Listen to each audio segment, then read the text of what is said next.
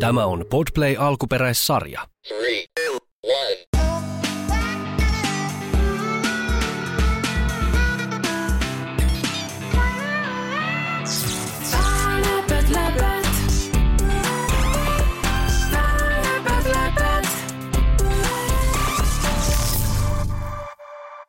Moi, mun nimi on Frida. Mä haluaisin kuulla sadun Aino-bandasta. No mä muistan, että sillä bandalla oli synttärit siinä oli. Sitten kun pikkupanda oli jo täyttänyt seitsemän, häntä jännitti mennä viidakkokouluun. Sitten kun äiti Fanda vei hänet huvipuistoon, hänellä oli paljon tosi kiva mieli ja hän, hänellä oli kivaa ja sillä oli onnellinen loppu. Läpät, läpät. Aino Panda ja jännittävä syntymäpäivä. Pienessä viidakossa, missä bambu kasvoi korkeana ja taivas hehkui sinisenä, asui suloinen pikkupanda nimeltään Aino.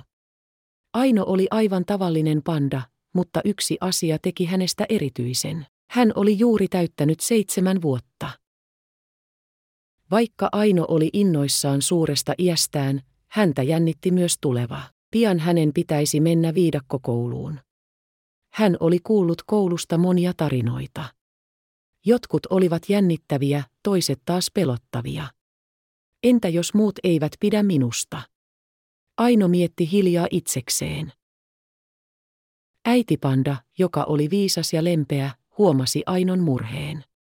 Mikä on, pieni Aino, hän kysyi silitellen Ainon pehmeää päälakea. Minua jännittää koulu, Aino tunnusti. Entä jos en osaa tehdä asioita niin kuin muut? Äitipanda hymyili lempeästi. Jokainen meistä on erilainen ja erityinen omalla tavallaan. Ja tiedätkö mitä? Aino katsoi äitiään silmät suurina uteliaisuudesta. Mikä se on, hän kysyi innoissaan. Äitipanda tarttui Ainon käpälään ja vei hänet suureen, värikkääseen huvipuistoon, joka sijaitsi viidakon keskellä. Aino ei voinut uskoa silmiään. Siellä oli karuselleja, vuoristoratoja ja pelejä.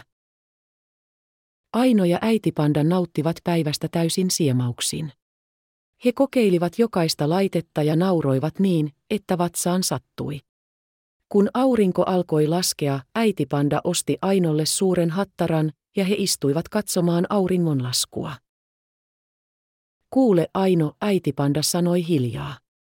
Koulu on kuin tämä huvipuisto. Siellä on jännittäviä hetkiä, uusia ystäviä ja opittavaa.